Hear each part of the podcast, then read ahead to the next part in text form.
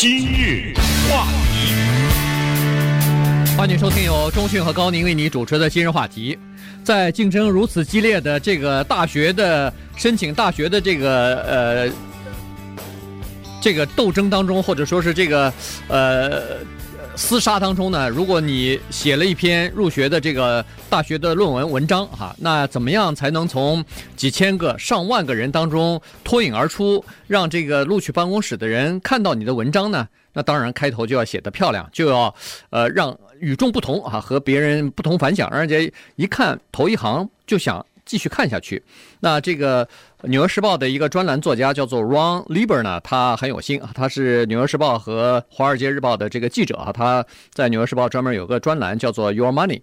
呃，你的钱。那么他呢，呃，就和另外的一个作者啊 Harry Bald 呢，两个人一起啊，就当初就在他的这个微博上呢，就呃发了一个消息哈，说如果你大学你要想申请大学，你的这个大学的论文，如果你觉得和金钱、和经济、和工作、和呃各种各样的方法，你你认为是有关的话，请你把你的这个论文也给我寄过来。呃，我们也可能给你会编成书，我们也可能会给你把这个你的文章挂在网上。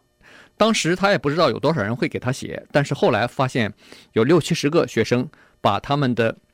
申请大学的文章呢寄给他们了。结果这两个人经过筛选之后呢，选了四篇文章。那所以我们今天呢就把这个四篇文章告诉大家，因为每个文章都很有特色，每个文章都在网上可以看到。对，当然呢，这两个人他们所选择的四篇文章不是随便选的，因为这两个人非同小可啊。一个是 Ron Lieber， 那我们知道他的写作的功力一定是有一定的程度才能在《纽约时报》给他开一个专栏。另外一个呢 ，Harry Bald， 他曾经写过一本书，叫做《如何为申请大学而写自传》。那你想想，他没有这个资格，谁有这个资格？所以这两个人非常有资格，所以他们挑选出来的这四篇作文也是非常值得借鉴的。但是在这里要跟大家讲两件事情。第一呢，就是这四篇作文只能参考，不可效仿。原因就是因为这四篇作文全都是违规的作文。所谓的违规，就是在大学申请的时候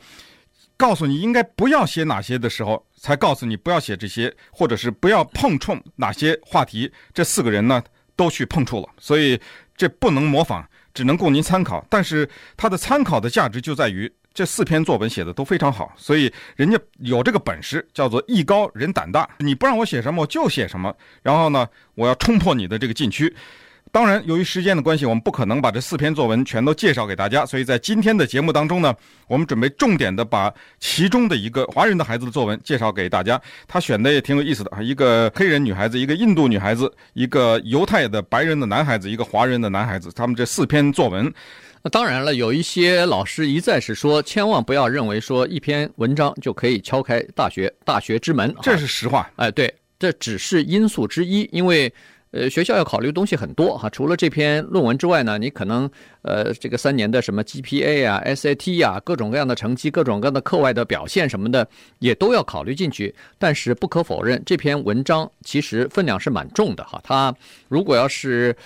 呃这个录取办公室的这个老师看上，你觉得你写的这个东西，哎呦有功力，而且有见识的话呢，那也可能这个就、呃、不同对待了哈。所以呢，没人敢小看这篇文章，呃，所以呢，在这个四篇文章里头呢，就每个人他都有他自己的角度哈，每个人都有呃他自己的这个想法。那么最大胆的一篇呢，是这个 Julian 呃 Kreinberg 吧，这个是十七岁的一个呃麻州的这么一个孩子哈。其实申请大学的文章有一个潜规则，就是你别去碰撞或者不要去讨论你正想准备要申请这所大学，他的这个录取的程序是不是有瑕疵，是不是公平？哎，这个年轻的孩子他就敢去碰去，他就敢去说去。所以呢，这是呃，当然了，刚才刚才说过了，像这些孩子呢，他们的文学的功底都非常的好。他即使是碰触了，但是让你觉得他是在深入的探讨一个东西，而不是单单的批评你的这个制度。对，申请大学写这文章呢，有一个核心的重点就是。你写这篇文章，人家为什么让你写？你想清楚，就是他不认识你，对于他来说，你只是一个名字。你怎么能够通过这篇文章告诉他你是谁？当然，有些人呢就开始琢磨了哈，就是想追求一些戏剧感，这个是实际上是一个禁区，这个禁区就是不要追求那个催人泪下的事情，不要寻求悲剧，家里有人死了，父母离婚了，什么破产了，尽量回避这些东西。因为什么呢？因为这个就像是那个歌唱比赛的时候，唱完歌以后突然流泪说我妈死了什么之类，就是打这个同情分吧，想让别人同情你，其实这个未必能够讨巧。而且其实很多人这样写，以至于后来变成一个笑话，就是每当那个一个大学生要写作文的时候，他会问，哎，咱们家里谁谁死过、呃、他他要把这个加进，所以这是第一大忌，这个叫所谓英文叫 sob story， 就是别想让人哭啊，这个东西，这是第一大忌。第二大忌呢，就是不要写申请过程，你就直接说你是谁，你不要写什么大学的申请这个过程多烦呐，或者呃参加多少补习，这个东西你别去碰去啊，这个吃力不讨好，这是一个禁忌。对于我们华人来说，以及诸多的移民来说，还有一个禁忌就是尽量少说。我们家是个移民家庭，我爸我妈当时来的时候身上只有二十块钱，我们家多穷，但是呢，你看，呃，我爸我妈英语也不会，但你看我多么优秀啊，在他们这个辛勤的工作之下，餐厅打工啊，开这个洗衣店啊，哎，最后我们成功了。为什么不能写？当然可以写，那为什么会建议不写？就是因为太多了。所有的这个移民家庭都这样写，人家麻木了，人家大学的录取申请办公室麻木了。但是你话音未落，我们今天要给大家介绍的这个华人的孩子，他就这么写了啊，所以这个也是一个忌。更大的忌就是不能有任何的政治色彩，也就是说，假如你在这个作文里写一句说我对美国这个国家没感情，那你再见吧，你就对吧？我不觉得我属于这个国家，尽管我是生在长在这个国家，我对这个国家不认同。你要这样写，您就回家吧。但是这四篇作文当中有一个来自于多米尼加的女孩子，她就敢这样写。那为什么人家喜欢他的作文？那稍待一会儿呢，咱们就慢慢的来给大家一一的讲述。今日话题，欢迎继续收听由钟迅和高宁为你主持的今日话题。这段时间跟大家讲的呢是四篇大学的论文哈，申请大学的这个文章。那么这个呢是由纽约呃，时报的这个专栏作家 Ron Lieber 所写出来的啊，当然协助他的还有另外一个作家叫 Harry Bald， 他这个 Harry 呢曾经编写过一本书，就是如何来申请大学的申请论文的，所以呢两个人都算是专家，所以呢他从这个诸多的文章当中呢挑选出四个来给我们来借鉴，呃，让我们来看一下这四个年轻人，这四个高中生他们对自己的某些事情的一个看法。那这里头呢，呃，让我们感觉到非常呃，就是每个人写的文章都很好，他们的文笔都很好，呃，立意也非常的清楚哈。那这个华人的这个孩子啊 ，Lyle Lee 呢，他的这个呢就更感，就是更能触动我们，因为我们也是华人嘛，也有很多像我跟钟迅来美国的时候，这个我们也打过餐馆哈。这个他这个呃孩子呢，这个 Lyle 呢，他就是讲述了他家里头的呃他成长的这个环境哈，短短的呃。一篇文章，但是就好像我们就认识他，我们就知道他的这个生活环境和他母亲是什么样的一个人，好像从这个字面上啊，好像这些人物就栩栩如生的跳出来了。对，当然这个四个学生呢，他们申请不是写一篇文章啊，因为每一个大学他要求你对一个问题回答，他这个是出题的大学里面，所以他给不同的大学的申请写的文章是不同的。而我们今天要介绍的这位华人的 Lyle Lee， 他所申请的纽约大学呢是纽约大学的文章，但他还写了很多其他的文章给其他的大学，所以每一个是不一样的。那么这就意味着，尽管你写的这篇文章被纽约时报的一个专栏作家，或者是某一个认为大学申请的文章应该怎么写的这么一个人看中，不等于大学看中。呃，这里面有相当清楚的这种分界线，所以这就是为什么申请普林斯顿大学的这一个印度的女孩子啊，她的名字叫 Shanti Kumar 呢，她就被普林斯顿一脚给踢出去了。嗯，就是他写的这篇文章，在某种程度上是得罪了普林斯顿。但是，纽约时报为什么给他登呢？就是说，如果普林斯顿有眼光的话，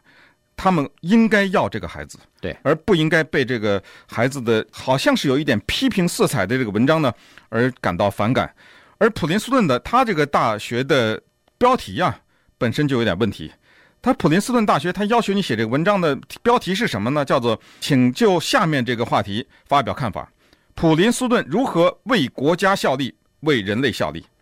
这叫什么标题啊？这叫空洞无聊，而且缺德。我现在就把这个话问你家的一个十七八岁、十八九岁的一个孩子，说普林斯顿大学如何为国效力，为人类效力？你怎么让他回答啊？这你这不是坑人吗？你这不是，所以你本来大家都知道，高中生的作文就是充满了学生腔的空话，你再来一个这么一个假大空的这么一个标题，那可不是很多人就喊口号嘛。你不让他喊口号，他怎么知道你普林斯顿大学为国家效力、为人类效力啊？所以这种标题出的都是很有问题的。但是呢，这个印度女孩子非常的敏锐，她抓住了《纽约时报》当时有一篇文章，是普林斯顿大学一个教授叫 Peter Singer 写的。整个的他这篇这个文章啊，就是这个印度女孩子 Shanti Kumar 呢，他就写说，既然你普林斯顿大学里面有一个教授在《纽约时报》上发表一篇文章，大声的呼吁说，请大家不要再给普林斯顿大学捐款。不光是我作为普林斯顿大学的一个教授不给普林斯顿大学捐款，我告诉我的所有的同事都不要给普林斯顿大学捐款。同时我再进一步，我要告诉我身边的人，不要给学校任何的大学捐款，不要给教会捐款，不要给任何的文化团体或者机构捐款。如果这些学校、教会、机构或者文化团体，他们是有相对的来说比较充足的基金的话，而且他们所从事的事情没有帮助在这个地球上的穷人的话，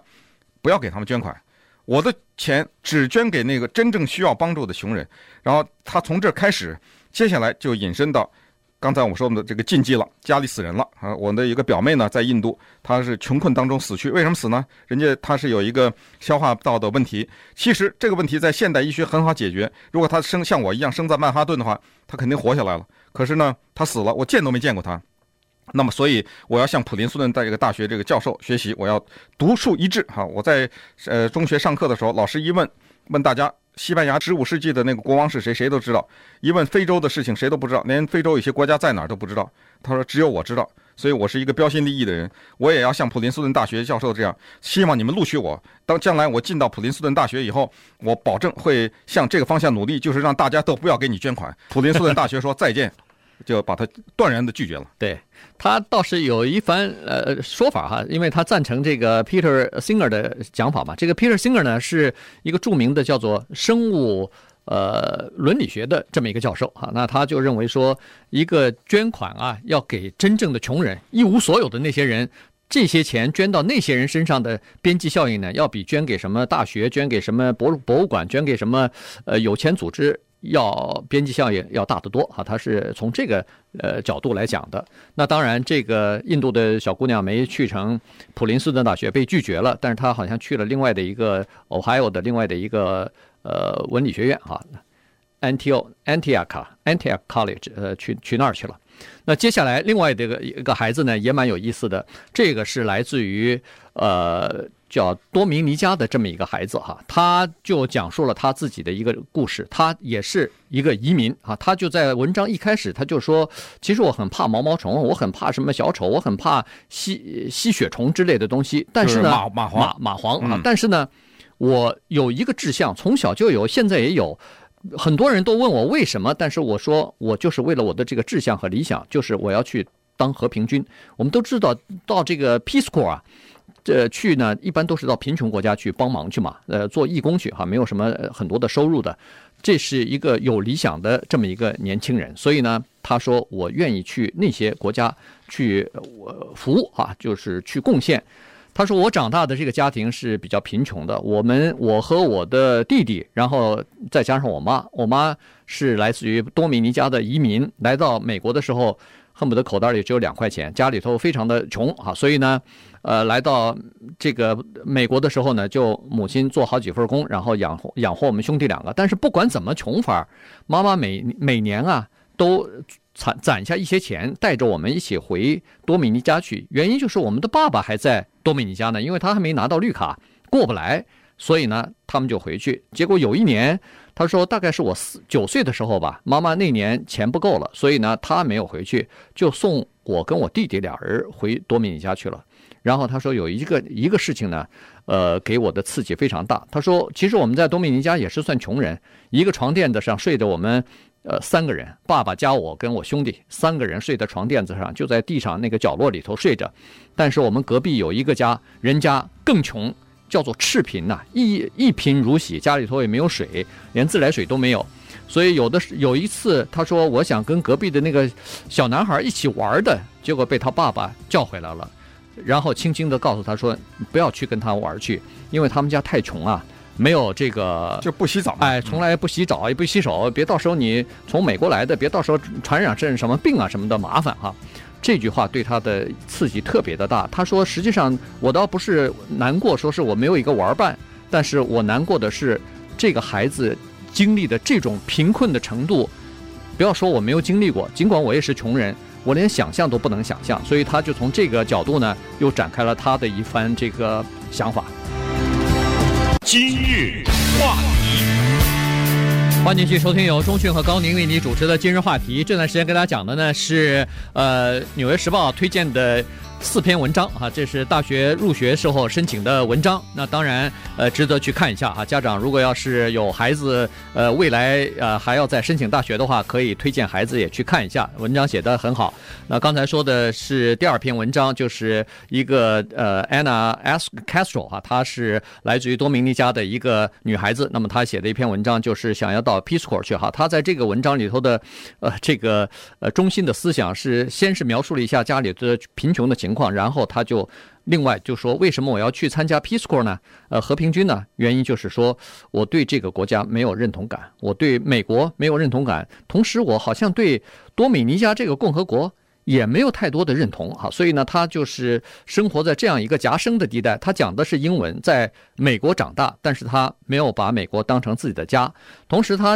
把自己当成把多米尼加当成家吧，可是。多米尼加的人认为说，你只讲英文，你不会讲我们这儿的文，呃，语文，同时你也对我们的这个文化和历史也不太了解，所以他就变成这样的一个人。于是他说，只有参加 Peace Corps 才能满足我的心愿，因为我认为我的家是。呃，这个全球啊，对，这个是比较冒险的哈。但是呢，他的这个申请是 Hamilton 大学呢被录取了，所以他这篇文章显然是人家那个大学是比较喜欢的。那还有一个呢，就是刚才讲过的一个犹太的男青年哈，他对于录取和申请的这个过程表示不满，这个也是一个大大的打赌，因为大学一般来说不太喜欢看到这样的文章。他呢，基本上的核心意思就是说，美国的各个大学。做一件非常缺德的事情，这件事情就是当你的 S A T 成绩或者 P S A T 成绩一考完了以后啊，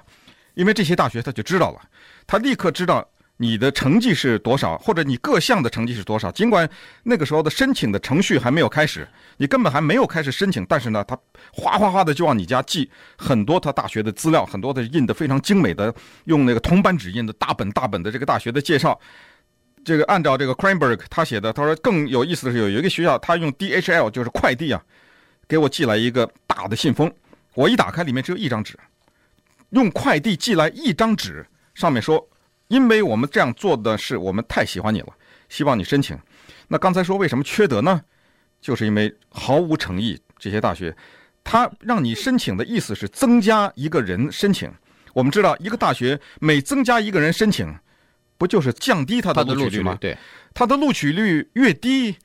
不就是越好吗？是我一万个人我才要一个，那边呢是八千个人要了七千九，那你说这哪个学校好啊？那你说这大学坏不坏？他当然坏了，也就是他需要大量的人给他垫底，他需要大量的人供他拒绝。所以 Kreinberg 呢对此发出了愤然的呐喊。他就说，大学请你们不要再这样做，你不认识我，我也不认识你，我们这个高中生我们都知道自己想上什么学校，别再浪费钱了，你这个申请一下发出数百万份，可能百万份没有，数十万份，这样你花多少钱呢？你把这些钱花给你不认识的一个人身上，为什么不花在你已经认识的你自己的学校里的那些需要帮助的，尤其是在金钱方面需要帮助的学生身上呢？哎，人家这篇文章一写，他所申请的大学呢要他了，但是呢他没去，他去了另外一个大学，嗯，他去了，好像去那个呃叫康奈尔大学去了啊，不是那个印度女孩子去了康奈尔，哦，呃，他去了 Oberlin， 对，啊对，那他算了一笔账，他说，呃，一个比如说一个杂志去。寄到他那儿的邮费是两块三毛九，然后他收到的所有的东西加在一起可能就是两百块钱。他说，如果要是我一个人可以收到两百块钱的这种各种各样的大学寄来的东西的话，那多少人收到这个？这个钱啊，这简直就是浪费嘛哈！所以呢，呃，这是他的这个情况。那接下来，呃，我们重点要讲一下的就是这个Lyle Lee哈，这个是生长在纽约呃 Brooklyn 的这么一个孩子哈，他其实呢，在这个写他的这个申请当中呢，呃，也是呃很多的移移民的家庭，我相信华人的家庭里头可能也有一些大学呃，就是申请大学的人也写过这样类似的文章哈。不过呢，他写的这个文章确实是呃相当的不错的哈。他这个在文章的一开始啊，他就把自己的东呃这个讲清楚了啊。他说我是有一天晚上我在家里头吹着冷气，呃非常自在的在卧室里头，这是一个夏天。结果呃妈妈打电话来，轻轻的问我说：“Lyle，你可不可以下来帮助我们清理一下餐厅？”嗯，当时他就有点恼火了，但是还是穿上拖鞋下去了，帮他妈去这个拖地去了。嗯，对。那今天呢，我们重点的介绍的这个 Lyle Lee 的这篇文章呢，我们就全文的告诉大家了，就没有删节了。那接下来他说：“我妈妈叫我下去嘛，他就说真扫兴，穿了拖鞋下楼，我把清洁剂放在热水里面，准备清扫餐厅的地板。平时这项工作是又累又花时间呢，我先得把桶里的脏水倒掉，然后呢再把桶里装上开水。”但是那天晚上我动作很快，五分钟就搞定了。我妈显然对我的这个做法不满意，就从我手里拿过拖把，给我演示正确的做法，然后让我把那个地啊重新拖一遍。我只好再来，但是她还是不满意。那天晚上我真的要发作了，可是我心里非常清楚我为什么克制自己没有发脾气。嗯，他说我妈妈是成长在中国的农村地区的哈，这个他每天早晨上学的时候，不是像美国的小孩子这样每天想着是穿什么衣服上学，而是想着如何赚钱来养家。显然家里头并不是很富裕哈，所以呢，他说他母亲小的时候一个梦想就是想要当一个医生的，结果有一次他考这个高考的时候，考大学的时候被拒绝了。他妈妈是多么坚强的一个人啊，但是呢，在接到大学这个拒绝的通知书时的时候呢，他崩溃了。崩溃了两天之后，他父母亲尽管家里很穷，但是依然跟母亲说，如果你要再想考的话，复习一年没关系，咱们再去考。但是他妈说不不考了，他妈说我就干脆做一个老师吧。于是呢，这个老师当时显然薪水并不是很高啊，但是呢，这样一来，第一可以减轻家里的负担，第二他也不用家里花钱，而且他还可以赚钱养家了嘛。于是他就等于是替着父母亲一起这个有负担就养这个养家了。所以他说，至今在我母亲的卧室里边，墙上并没有挂任何一张大学毕业的文凭。嗯，相比之下，我去朋友家呢，都能看到他们的家的墙壁上赫然挂着他们父母的名校大学毕业文凭，装在镜框里面。我很清楚，这些装在镜框中的大学毕业文凭记载着这些人的父母或者是哥哥姐姐们的奋斗和他们的成绩。说是这么说了，但是这些文凭还是让我感到不舒服，他们凸显着我和他们这两个家庭的差别。我不属于派克大道上的中上阶级家庭，算了吧，承认这个事实吧，我不就是布鲁克林一个普普通通的孩子吗？我的父母的房子里没有这些文凭和奖状，但是我们家却散发着他们一周七天在餐厅工作的那套衣服的味道，一年到头挥之不去。说来好笑，我从来没见过我妈妈化妆，也没有见过她穿过高级牛仔裤、像样的衣服，甚至连我那些同学的母亲穿的那种普普通通的休闲的衣服，我都没见她穿过。但是一个人，你让他十九年如一日骄傲的坚定不移地站在餐厅的收银台的背后，那一定是要有什么精神支撑着他才可以这样做的。今日话题，欢迎继续收听由钟迅和高宁为您主持的今日话题。这段时间跟大家讲的呢是纽约时报专栏作家 Ron Lieber 的一篇文章啊，他在文章里头呢介绍了四篇呃高中毕业生申请大学的论文。那么我们呢就简单的给大家介绍一下。当然这个华人的高中毕业生 Lyle Lee 呢，他这篇文章呢因为和我们息息相关啊，和我们的这个经历也颇为相似，所以呢我们就呃着重的介绍一下。刚才他的这个文章实际上并不长啊，非常的短，但是呃呃，没有一句废话，每一个每一句它都有它的道理，都有一个铺垫，为后面的一些事情呢来做准备啊。那么刚才就说了，他母亲在这个收音机后面一站就是十九年呐、啊，呃，但是他对自己的工作还是相当自豪的。他接着这个文章就说了，他说有的时候晚上我回家的时候，呃，满身的汗，穿着那个金色的纽扣的那个衣服和那个彩色的裤子，一看就是一看这个，呃，这个川胖呢，就是出去玩去了，社交去了。回到家的时候呢，我看到我母亲，显然的就是身心疲惫，马上恨不得就要瘫倒在那儿了。但是她还是很关心的问我今天过得怎么样。可是出于我的内疚感呢，我真的很难回答她。嗯。每每到这种时候呢，就让我思考到底什么是真正的成功的标准。我妈虽然没有上过大学，但是她却改变了我的生活。我知道第二天她依然会穿上她那身工作服，满怀着和一个身穿高级套装的白领女性一样的尊严踏进餐厅。她的秘密何在啊？那就是她百分之百的相信，为了自己这个儿子的未来，这个投资是值得的。那我在学校的成绩就是最好的见证。嗯，回想起来，他说我非常惊讶，我居然可以这么容易的在这篇文章里头把我妈妈这个很了不起的女性给描述出来。但是当我面对面的对着她的时候，讲话的时候，居然没有勇气直接向她表示我多么的感谢她。他说，当我这个。当我在这个六月一号毕业的时候呢，他说我知道他大概会买一套新的衣服来穿上，来纪念这个特殊的日子。当我现在写这个大学入学论文的时候，而且这已经是晚上十一点钟了，我准备把这篇文章发给我想申请的这个纽约大学的时候，我知道我妈还在楼下，在清理餐厅，在拖地板呢。但是当我把在我的这个卧室里边挂上我的毕业证书的时候，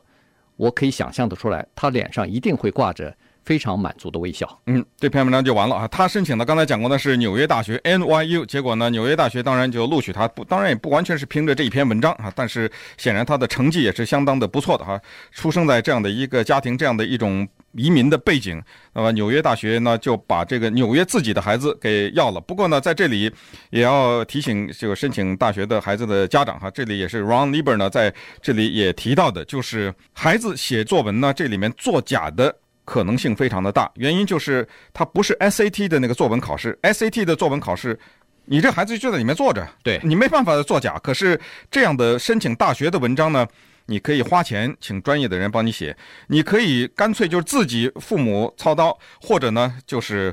请人修改，这都是可以的。但是有一句话，请你记住，就是美国的大学录取办公室里的那些人，他们对此非常的清楚。英文中有一句话，就是他们可以嗅到十里以外的一个成年人。也就是说，你这个孩子的文章，一个十八九岁的孩子，他脑子里怎么想，然后他怎么用文字来表达，和一个成年人是不一样的。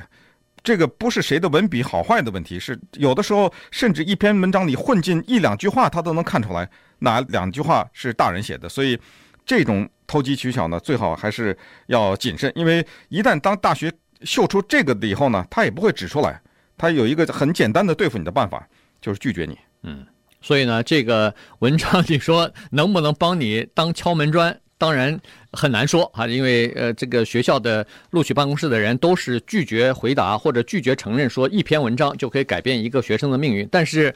会不会让你遭到拒绝呢？这个恐怕是肯定的哈。如果要是你呃让别人来操刀，或者是让老师录取办公室的老师发现你这个文章里头有，呃，就是不是你真实的自己写的这个成分的话，恐怕遭到拒绝的呃这个可能性或者几率就大大的增加了。那当然，最后刚才说的那个印度的那个女孩子，她之所以没有被呃哥伦比亚大学所录取，呃被普林斯顿大学所录取呢，倒也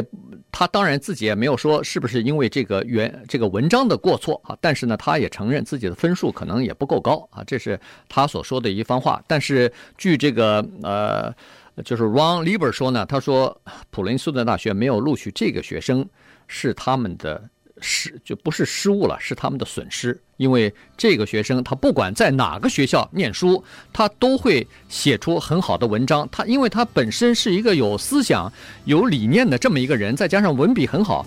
呃，甚至那个就是编写过那个，呃，就是如何申请大学，呃，如何写申请大学文章的那个作者还曾经说过，他说我都非常骄傲的想邀请他到我的课上去担任我的助教。